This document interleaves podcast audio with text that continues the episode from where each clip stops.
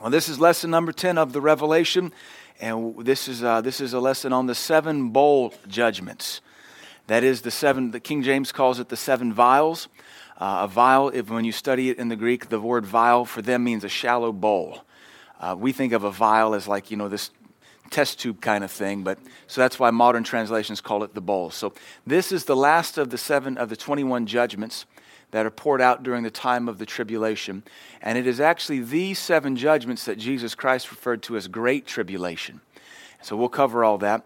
Uh, my, my encouragement to you is that as you've studied this, it's, that it's strengthened you, it's put a positive confidence and faith in you that you've come through these lessons and you realize I don't have to be worried about Armageddon. It's not my problem. I don't have to be worried about uh, uh, being a prepper in a fallout bunker with diesel fuel running out and having 10,000 rounds of 9 millimeter. Because uh, I, I told one man who's a big prepper, I said, look, you might be able to get a couple shots off with your 7625 at that NATO truck or that UN tank, but the second they see small arms fire coming from your basement, you're done. And, and what is your little 10,000 rounds of 9 millimeter compared to a drone? Nothing. Just ask Taliban. so I'm thankful we don't have that promise or that threat looming over us. We are the church, we are victorious. Our job is to finish this dispensation and preach the gospel to as many people as possible, and at the same time, enjoy life. We are the great restraint. The Bible clearly tells us that. So if we're the great restraint, the more confident, full of faith you are, the greater a restraint you are. The Bible and our lessons have fully proven that until we're gone, nothing can happen. So if we'll just rise up and come out of the shadows, we can enjoy an even better life preaching the word, enjoying our families, enjoying a vacation, winning the lost, enjoying a good conference, some, some worship. Uh, we, have not been given this spirit of fear that is so prevalent in the earth today. What might really encourage some of you or help some of you is maybe fast television, fast the news. Faith comes by hearing, and hearing by not just the word of God, but whatever you hear. And if you're like I was, I'm fasting media right now. I have been for about four or five months.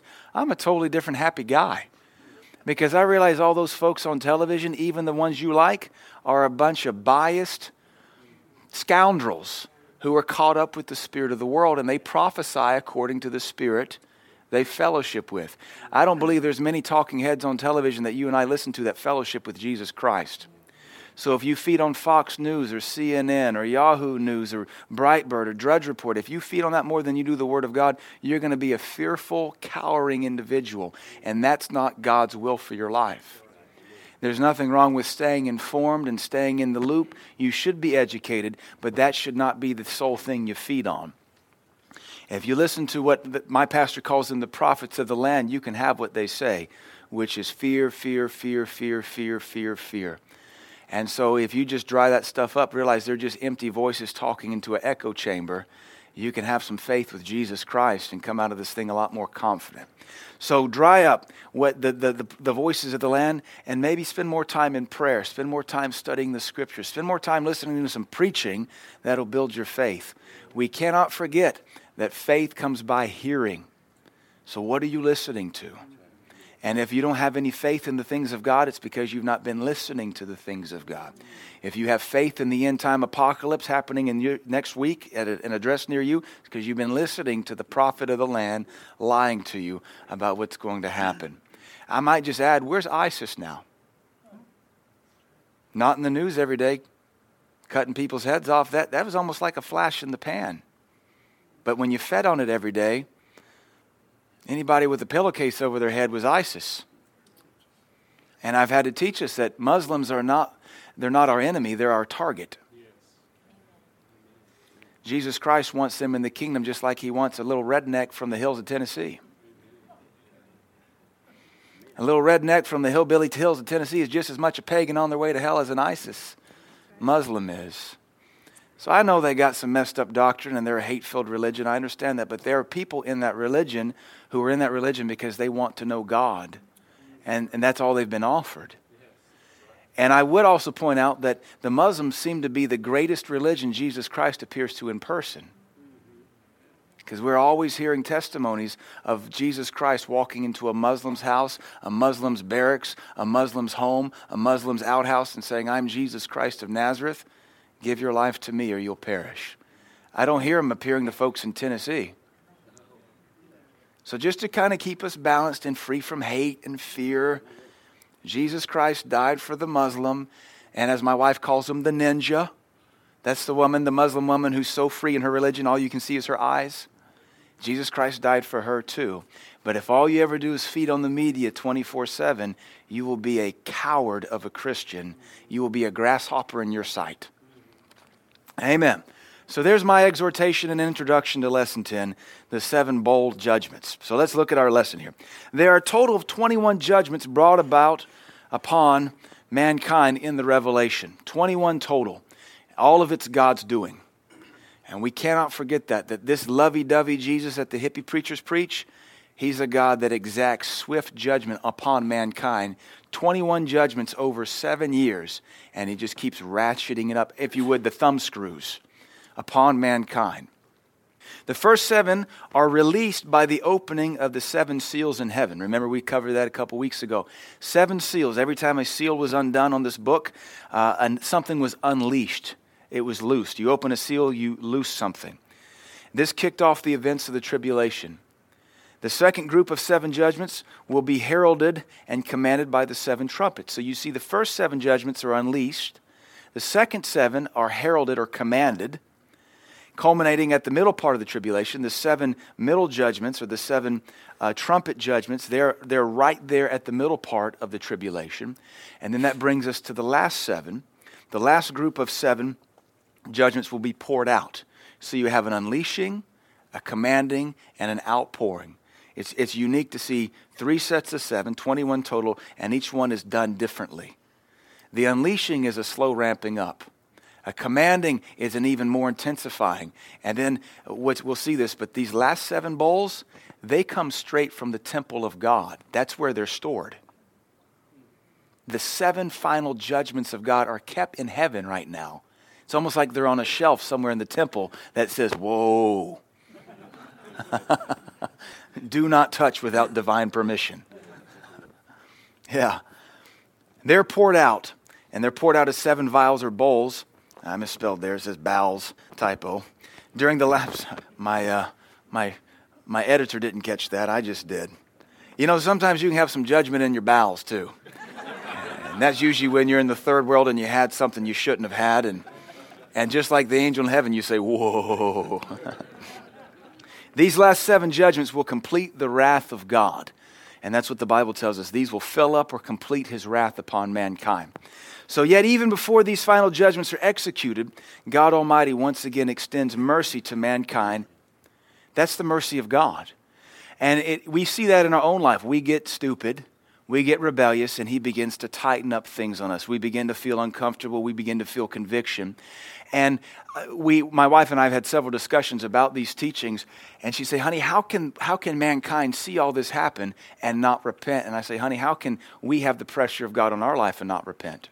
How come we keep pushing it thinking, well, it's not that bad. God's not that upset at me. I'm not that miserable. I'm still making an income. I still have food on my table. Yeah, but we're miserable and only the pride of man's heart will, will convince himself he can make it without repenting that God is really not that mean. God is really not that angry with you. God is really not meaning what he's saying. And what that does is that heightens your life to a whole nother level of opposition, a whole nother level of frustration, until finally we break or God breaks us.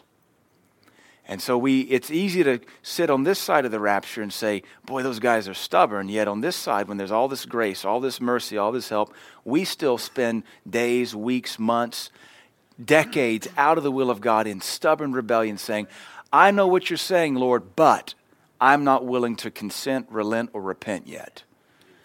And what we need to be saying is, Lord, have mercy on me. Help me to be quick to believe, quick to forgive, quick to repent. Let me be of a soft, contrite heart. I don't want to be anything like these last days people who, even though you're merciful, you are still opening up the next vial to pour out on them because they won't repent.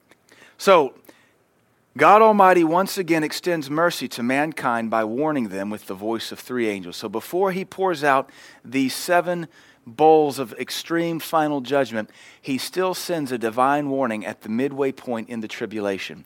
Three angels are sent forth, and we've got to believe they can be heard the world over. Whether it's a voice in the air or whether they can see the angel, we know it's supernatural. And what's even crazier than that is we're three and a half years in the tribulation. All that we've studied has come to pass, and yet some folks are still saying, I'm not serving God.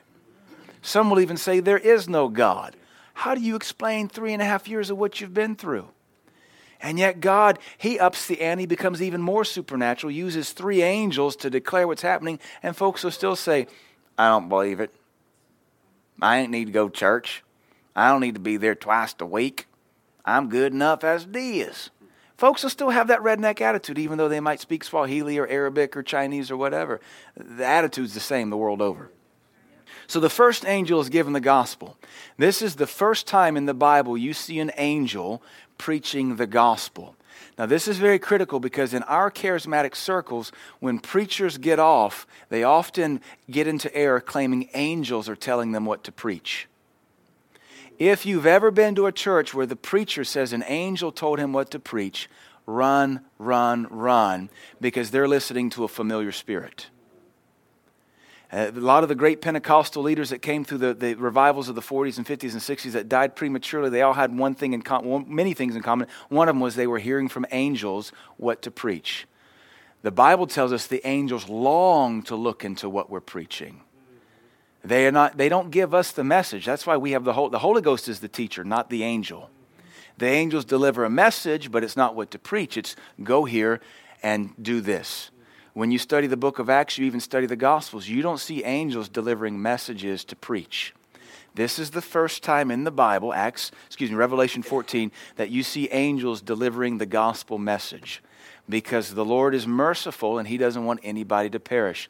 It's no, no longer enough to have the two witnesses in Jerusalem. It's no longer enough to have the 144,000 witnesses in the earth. He's now basically pulling out all the stops to try to save as much of mankind as possible. And I, uh, verse uh, 6 and 7 And I saw another angel fly in the midst of heaven, having the everlasting gospel to preach unto them that dwell on the earth, and to every nation, and kindred, and tongue, and people, saying with a loud voice, Fear God, and give glory to him. For the hour of his judgment is come, and worship him that made heaven and earth and the sea and the fountains of waters. So this, this angel in that midway point of the tribulation begins to preach the gospel because now this last three and a half years is called the hour of God's judgment. It's three and a half years, but it's called an hour, a season of his judgment. Again, angels don't get the gospel until this point. I, have known preachers who claim they, the angel just told me what to preach. I would get up and leave that service. That's weird. That's spooky. But here the Lord does it because time is short and he doesn't want anybody to perish. The second angel is released, and he declares Babylon's destruction. Verse 8, so we're, we're following in succinction, or succinct uh, sequence of what John saw.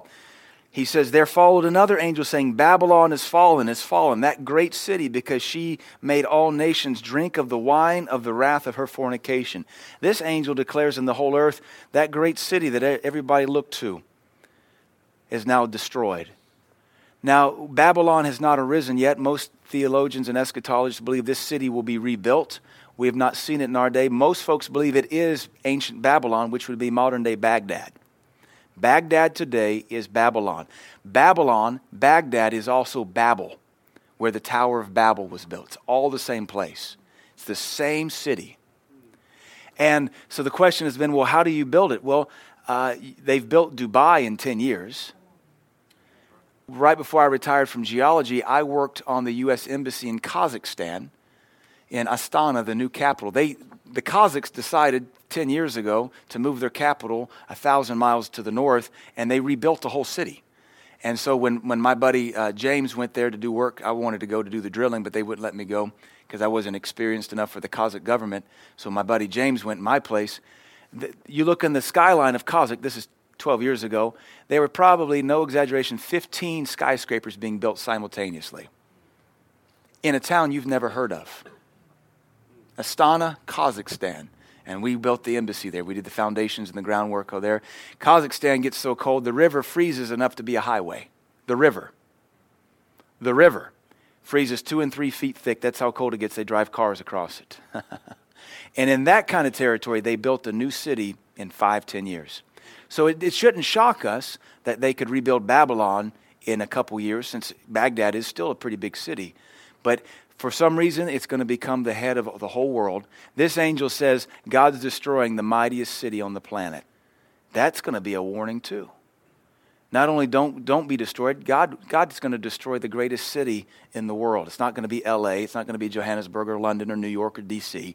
It's going to be the same place the first rebellion against God took place, which was Babel, where uh, Nimrod said, We don't need God. We'll make a tower declaring, We don't need God, we are God. And God said that's confusion, and He judged it. That's where it's going to come full cycle. That's how God does things. So then there's a third angel warning again concerning the beast system. Now, this is before it's ever been implemented. That's how we know all these things are at the midway point. The third angel followed, saying with a loud voice, If any man worship the beast. Now, he's declaring this in the whole earth. He's saying, Listen, mankind, if you worship the beast, and his image, and receive his mark in his, your forehead or in your hand, you shall drink of the wine of the wrath of God, which is poured out without mixture into the cup of his indignation, and you shall be tormented with fire and brimstone in the presence of the holy angels. Now, think about this. The angel is saying, choose life. Don't get that mark in your hand or your head, whatever that is. We don't even know what that is yet.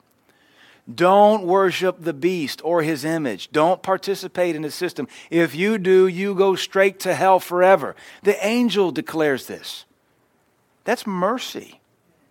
He's giving them another opportunity to choose life. And do they? Most won't. But every service, we get a choice to choose life. And do we always? Because we're convinced we're doing okay. We can make it another day without doing what we know we've been taught to do. Which is really, we're not much different than the tribulation people. We're just saved on this side. Uh, we may want to rejoice that we are saved on this side because maybe we wouldn't make it if we were born on that side. he shall be tormented with fire and brimstone in the presence of his holy angels and in the presence of the Lamb. Notice the Lamb watches these people as they're tormented. Notice the angels. Uh, again, that's the balanced aspect of the lovey dovey hippie Jesus all the big preachers want to preach about. Because the common heresy is if God is love, he would never let anybody go to hell. But the angel declares the Lamb will watch these people be tormented forever. Well, I mean, honestly, where can you go to escape the eyes of God? And the Lamb does nothing to stop it because they chose that. That's just the balanced aspect of our God. Behold the goodness and the severity, the mercy and the judgment. For all the teaching we hear about mercy and love, we don't hear, now in this church we might, but most churches we don't hear enough about the severity, the judgment, the eternal damnation. One of the six principles of the doctrines of Christ is eternal judgment. Most churches don't even cover any of the six principles of the foundations of the doctrines of Christ according to Hebrews chapter 6, 1, 2, and 3. They just talk about feeling good and having a cappuccino every service. How can you call yourself a church when you don't even teach on a somewhat regular basis the six principles of the foundational doctrines of Christ? Foundational doctrines, there's only six of them. I would venture to say most preachers can't even name you three of them repentance from dead works, doctrine of baptisms, laying on of hands, eternal judgment. There's four. If I could shake my head, I could maybe come up with two more. Like, I want to make sure I can at least come up with three of them if I'm going to preach this severely.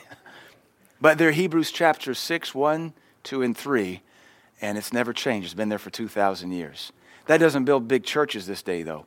Feeling good, having a false hope, having, being able to eat anything you want to in your service. You know, 1 Corinthians 11 says, if you're hungry, eat at home.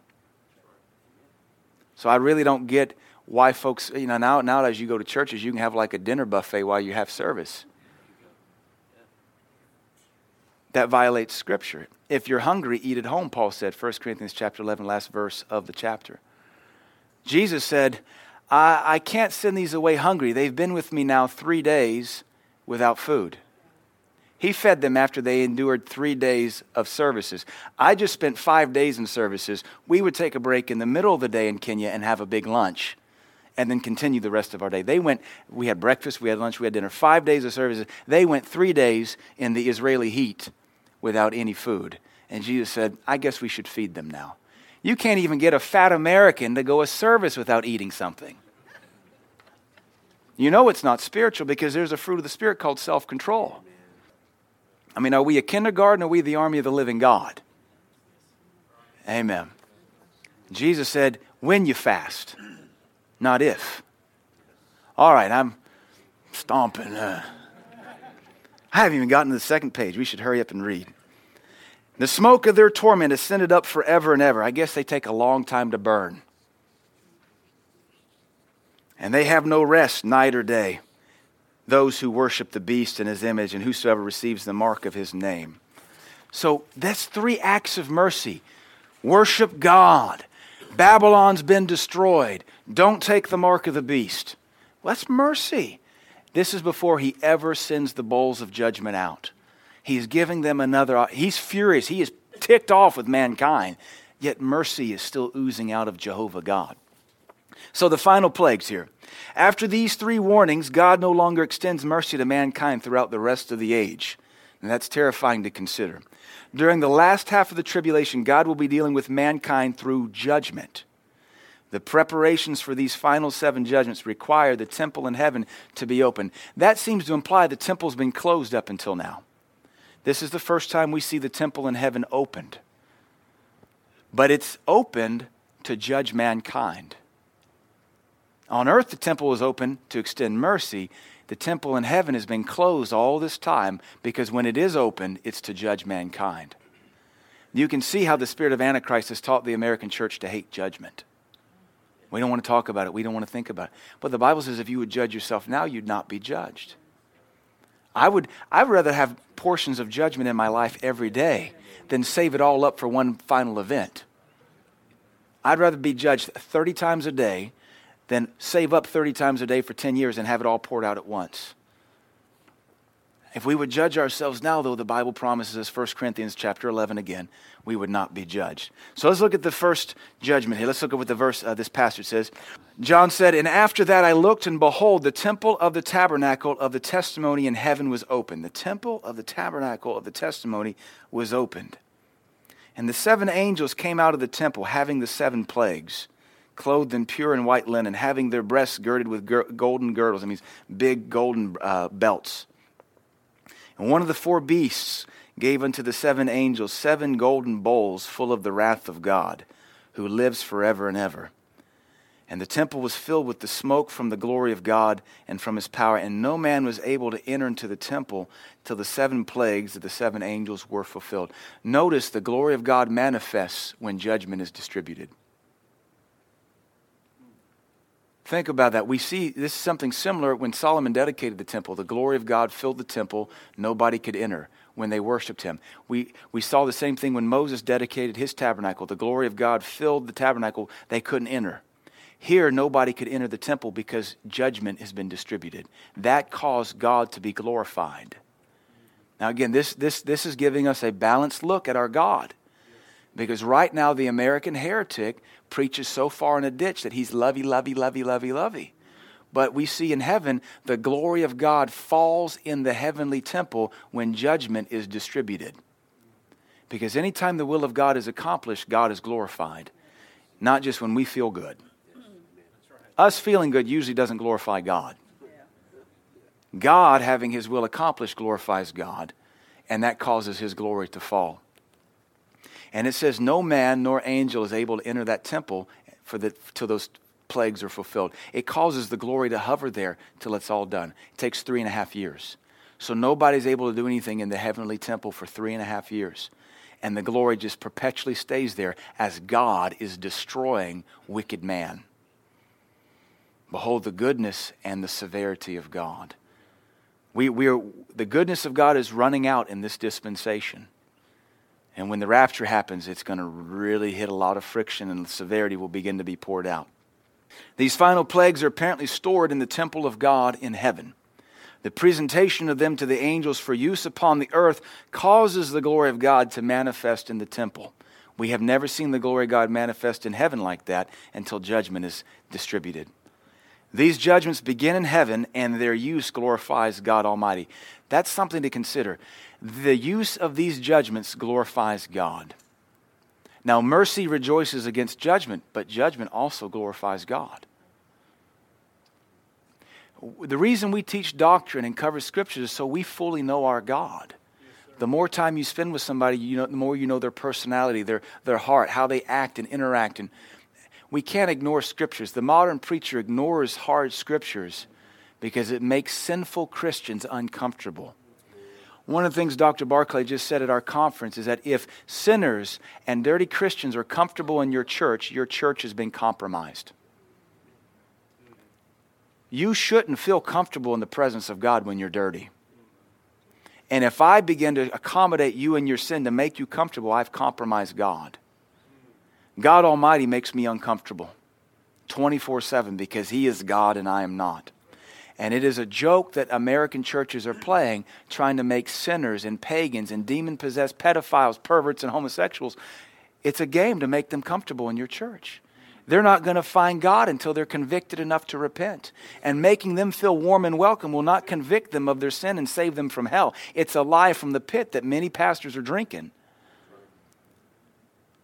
And so we need to be mindful that uh, if we're uncomfortable, God is present, and that's a good thing. Even Moses said, I do exceedingly shake and tremble. This was Moses who spent time on the mountain on fire with God, and he said, I saw the mountain, and it freaked me out. Amen. These seven judgments are the great tribulation Jesus Christ referenced in Matthew 24.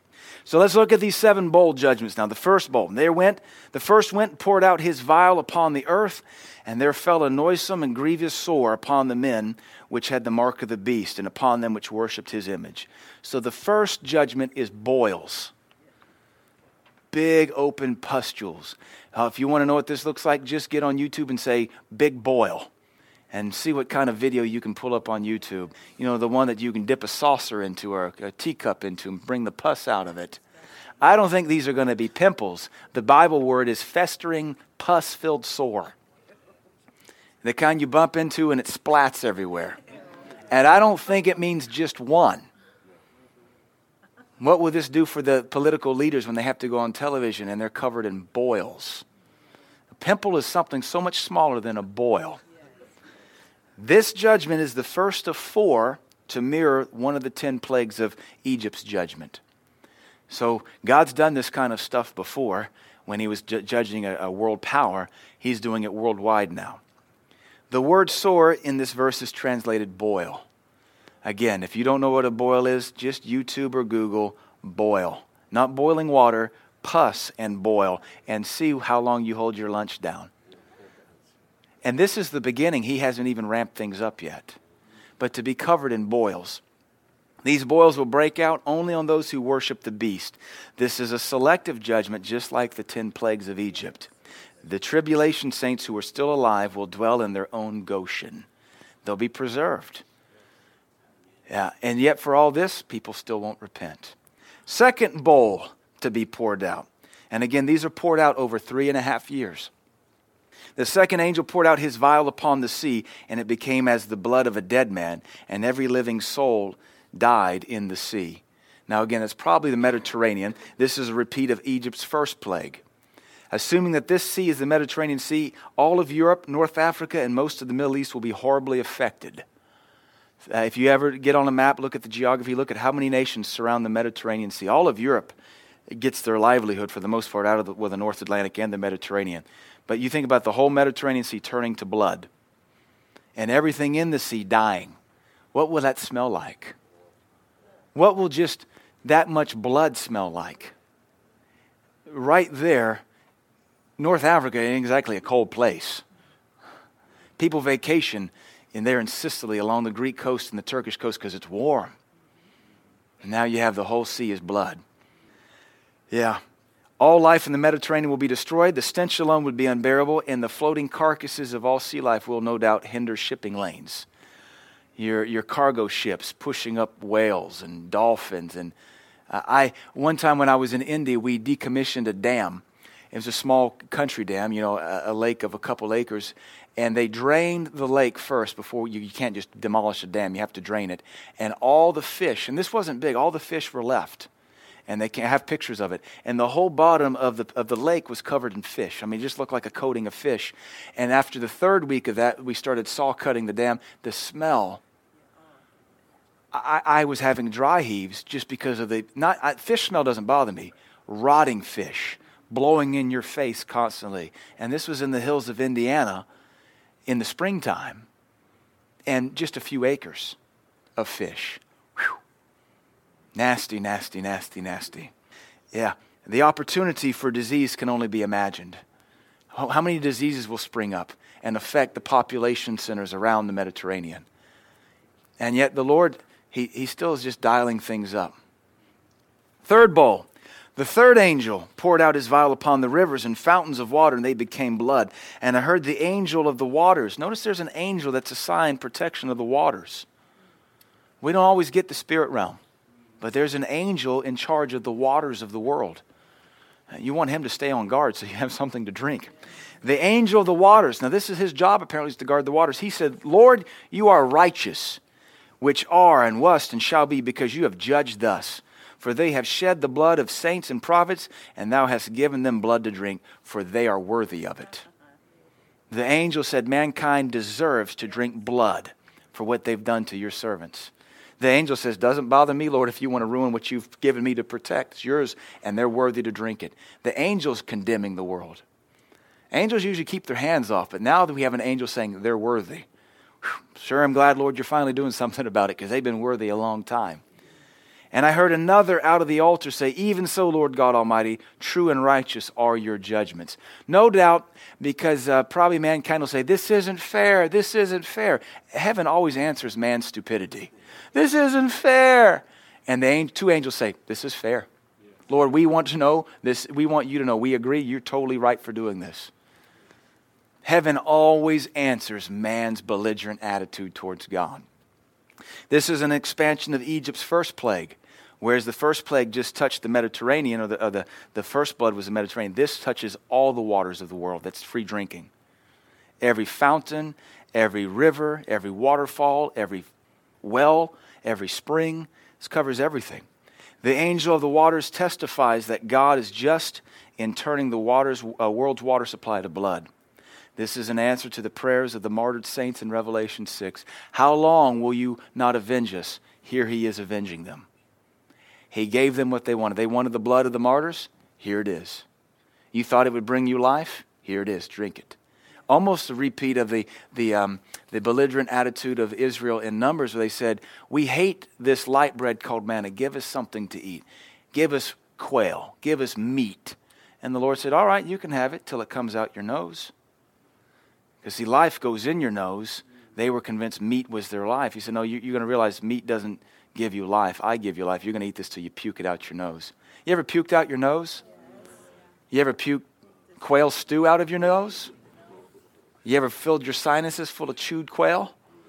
Now, I'm sure they were tired of quail after the first meal. And I'm sure they're going to see this blood and realize oh, our bottled water supply won't last us long. Maybe man's engineering can resolve this, but I severely doubt it. If the world's water is blood, you can drill another water well and you'll, you'll bring up blood. Because this is a supernatural curse. Fourth bowl. Actually, without the adequate water, the world will crumble into chaos and rioting. You can see that very clearly. They'll turn on themselves. Fourth bowl. The fourth angel poured out his vial upon the sun. That's kind of trippy to think about. The angel goes to the sun and pours out a supernatural vial.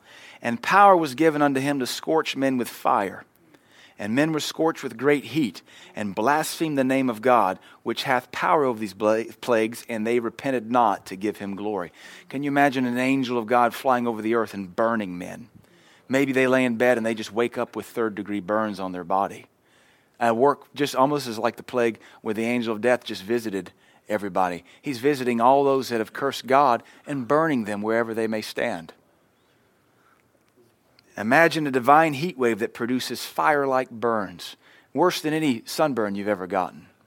You know, you, you can just get minor burns with a sunburn. You know, you get pustules and, and water pockets and then you peel and, yeah. Imagine something much worse than that. Ironically, this heat wave follows the loss of water. This is a one two punch. They have no water, and now the sun has been cursed for their sake. What will the Mediterranean smell like now? How will the damned find relief without any drinking water? They must call out to God, but most won't. For all this, they still won't repent. Malachi prophesies about this coming day. One of the things I found about in the study of, of, eschatology, how many scriptures refer to the day that has yet to come. I told you one of the authors I studied in his book on the Revelation references over 6,000 Bible verses. There's 32,000 Bible verses. He covers basically 20% of the Bible in his study on eschatology. All of this points towards these final days of mankind. This is what Malachi says about this very plague before John ever saw it. For behold, the day comes that shall burn as an oven. He's seeing the fourth plague. And all the proud, yes, all that do wickedly shall be stubble. And that day shall, uh, that cometh shall burn them up, says the Lord of hosts, that it shall leave neither root nor branch. But unto you that fear my name shall the Sun of Righteousness arise with healing in his wings, and you shall go forth and grow up as calves of the stall. We like to quote that scripture for healing, but the reference is the end times. And it's a promise for those that have not denied Jesus Christ that if they will keep to him, he will heal them in the midst of all these plagues and preserve them. And they'll even prosper, says they'll grow up like calves of the stall. That means a fatted calf that's kept in a stall that doesn't get to walk and is just fed constantly. Those that fear God will not only survive this season, but they'll flourish like stalled cattle, partaking of Christ's supernatural healing powers. Fifth bowl, moving along because we're running out of time. the fifth angel poured out his vial upon the sea of the, the, the, seat of the beast. That means his kingdom, his, his, his capital building, his parliament, whatever he's using to operate things. And his kingdom was full of darkness. This sounds just like one of Egypt's plagues. And they gnawed their tongues for pain and blasphemed the God of heaven because of their pains. They know exactly where the pain's coming from. But they don't repent, they blaspheme God and their sores. Apparently, they still have boils. We don't know how long we're into this, maybe two years, and they're still covered in boils. Not, not to be gross, but how do you hold kids when everybody's covered with boils? How, how are you intimate with your spouse when everybody's covered with boils? How do you sit down when you're covered with boils? And yet they won't repent? How, how many boils does our life have to produce before we repent and say, Lord, maybe I should make a change? Maybe, maybe something should change in my life. And they repented not of their deeds. This judgment is a replay of Egypt's ninth plague. This is a darkness so dark it inflicts physical pain. Think about a pain, a darkness so supernaturally dark it physically hurts. So painful you chew your tongue. Anybody ever chew their tongue in pain? I, I'm just trying to think. I've broken a lot of bones. My leg was the most painful. I don't know if I chewed my tongue or just grit my teeth. But they, they will gnaw their tongues in pain, which gnawing your tongue alone hurts. This plague is aimed directly at the Antichrist's kingdom, all of his powers and governments and administrations. This is a darkness so tangible and palpable, it inflicts a pain that induces tongue gnawing. The boils of the first bowl judgment are still afflicting mankind at this point. For all of this, they still refuse to repent. Stubborn, stubborn. May we not be anything like these people. May we be so quick to repent. May we have an altar call. That might only be a third me. Let's get to the altar call. Uh, I think it might be for me, Lord. I think this message might be for me. I'm going to act on it. We, we shouldn't be excusing ourselves from the messages of God's word. We should be quick to repent of anything.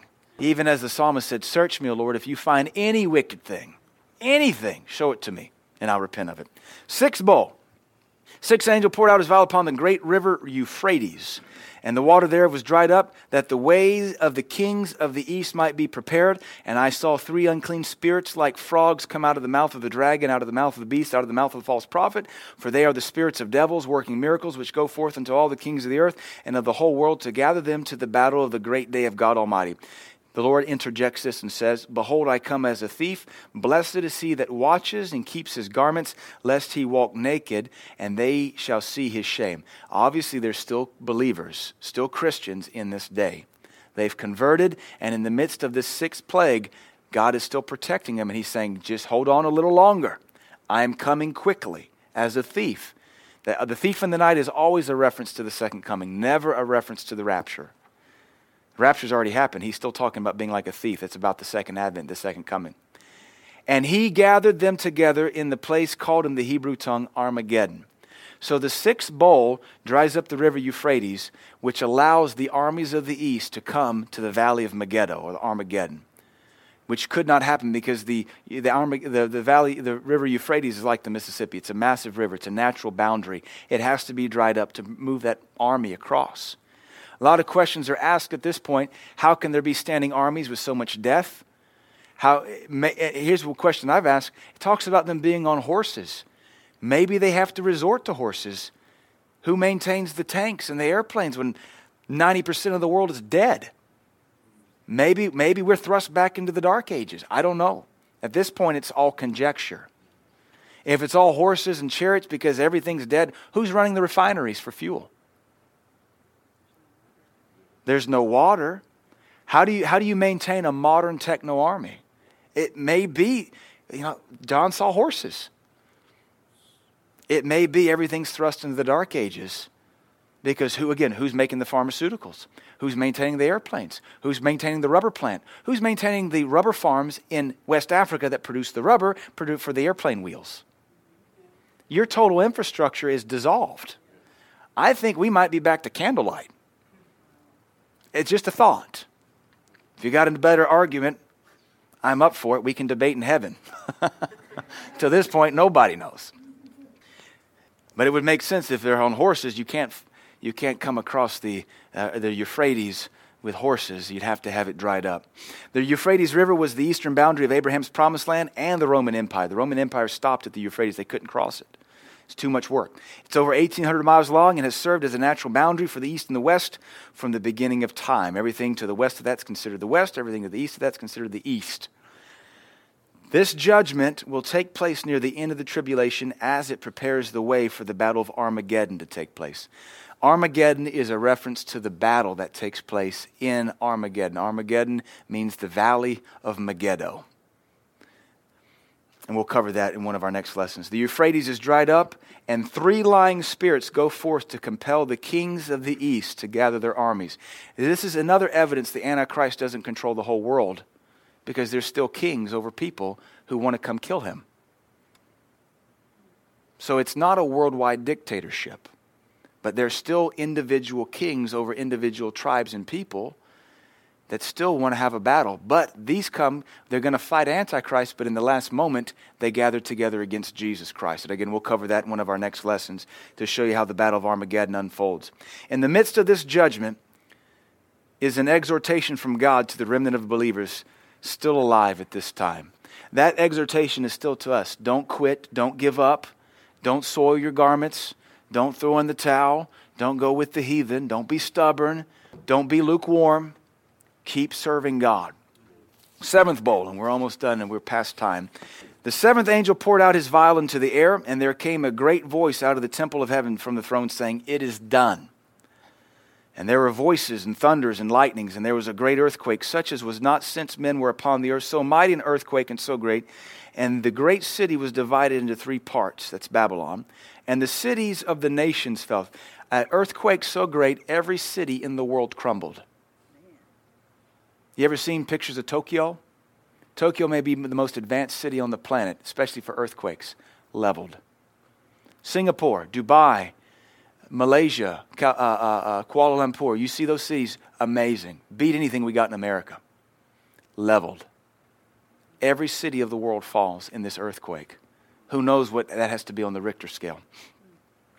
Great Babylon came in remembrance before God to give up the cup of the vine of the fierceness of his wrath, and every island fled away. Now, this gets into plate tectonics and geology that I can appreciate. An earthquake so great, you cause islands to be moved and mountains to be leveled. We know mountains are all built by tectonics. We're talking about such a ripple in the earth. I'm glad we're not here. And there fell upon men great hail out of heaven, every stone about the weight of a talent, 135 pounds. And men blasphemed God because of the plague of the hail, for the plague thereof was exceeding great. Now we get if we get hail the size of quarters around here, that's something. Can you imagine hail that weighs as much as uh, I'm trying to look? I don't see any 135s in here. That's a human being. That's a heavy gymnast. 135 pounds coming out of heaven, you know, falling five or six miles before it hits you. Dense. What will that do? What will that do to cars and homes and children's heads? And yet they won't repent. They blaspheme God. This final judgment incorporates Egypt's seventh plague of thunder and hail. This final judgment brings to completion the wrath of God and the end of the time of Jacob's trouble. This judgment is twofold. Number one, it's the greatest earthquake in history, leveling every city of the world, destroying Babylon, and hurling, number two, hurling great hailstones to the earth. Job talked about this, which I thought was so cool. And Job 38 says, he, The Lord says, Have you visited the storehouses of the snow or seen the storehouses of hail? I have reserved them as weapons for the time of trouble for the day of battle and war. God has a storehouse in heaven of 135 pound hailstones he's waiting for just this day. Job's the oldest book in the Bible, written before Moses wrote the Pentateuch. And Job saw it. And the Lord says, You didn't know I got these things stockpiled? We're working on the newest version. It's called the 135. we call it the Moa, mother of all hail. Once again, we won't be here. I'm so glad to have found Jesus Christ, or He found me, or however we want to say it, and I'm not going to deny Him because this just gets worse and worse and worse, and they ask for it. May you and I never get to such a stubborn place in our heart where we are stubbornly refusing to repent. We're asking the Lord to crank it up on us. Now, as our children, He's not going to throw 135 hailstone at us. But he can't, Lord knows how to make our life miserable. Just like a good parent says, Boy, I'll give you something to cry about. I remember one time I got a little sassy with my dad as a teenager. He's, and I was talking about, well, that's my room. He said, Son, I have bought everything you own. And if you want to push me, you will be buck naked living in the backyard. yes, Father. Thank you, Father. I don't want to be buck naked living in the backyard. He said, I will strip everything. The Lord knows how to get our attention. I just want to always give him my attention so he doesn't have to get it. Amen. By now, mankind knows of a surety this is the hand of God Almighty, but still they choose to blaspheme him rather than repent. Lord, that's a stubborn man. Praise be to God, we can serve him now. Father, I thank you for this lesson we thank you that we are born again now. We serve you now. We're not ashamed of you now, and you don't have to do anything to get our attention now. We give you our heart and our life and our efforts and our resources. May we glorify you with all of our life. Father, we ask you to bless the future listeners of these pod school lessons and this curriculum. May it change them and encourage them. In Jesus' name, amen. All right, we got about seven minutes before service.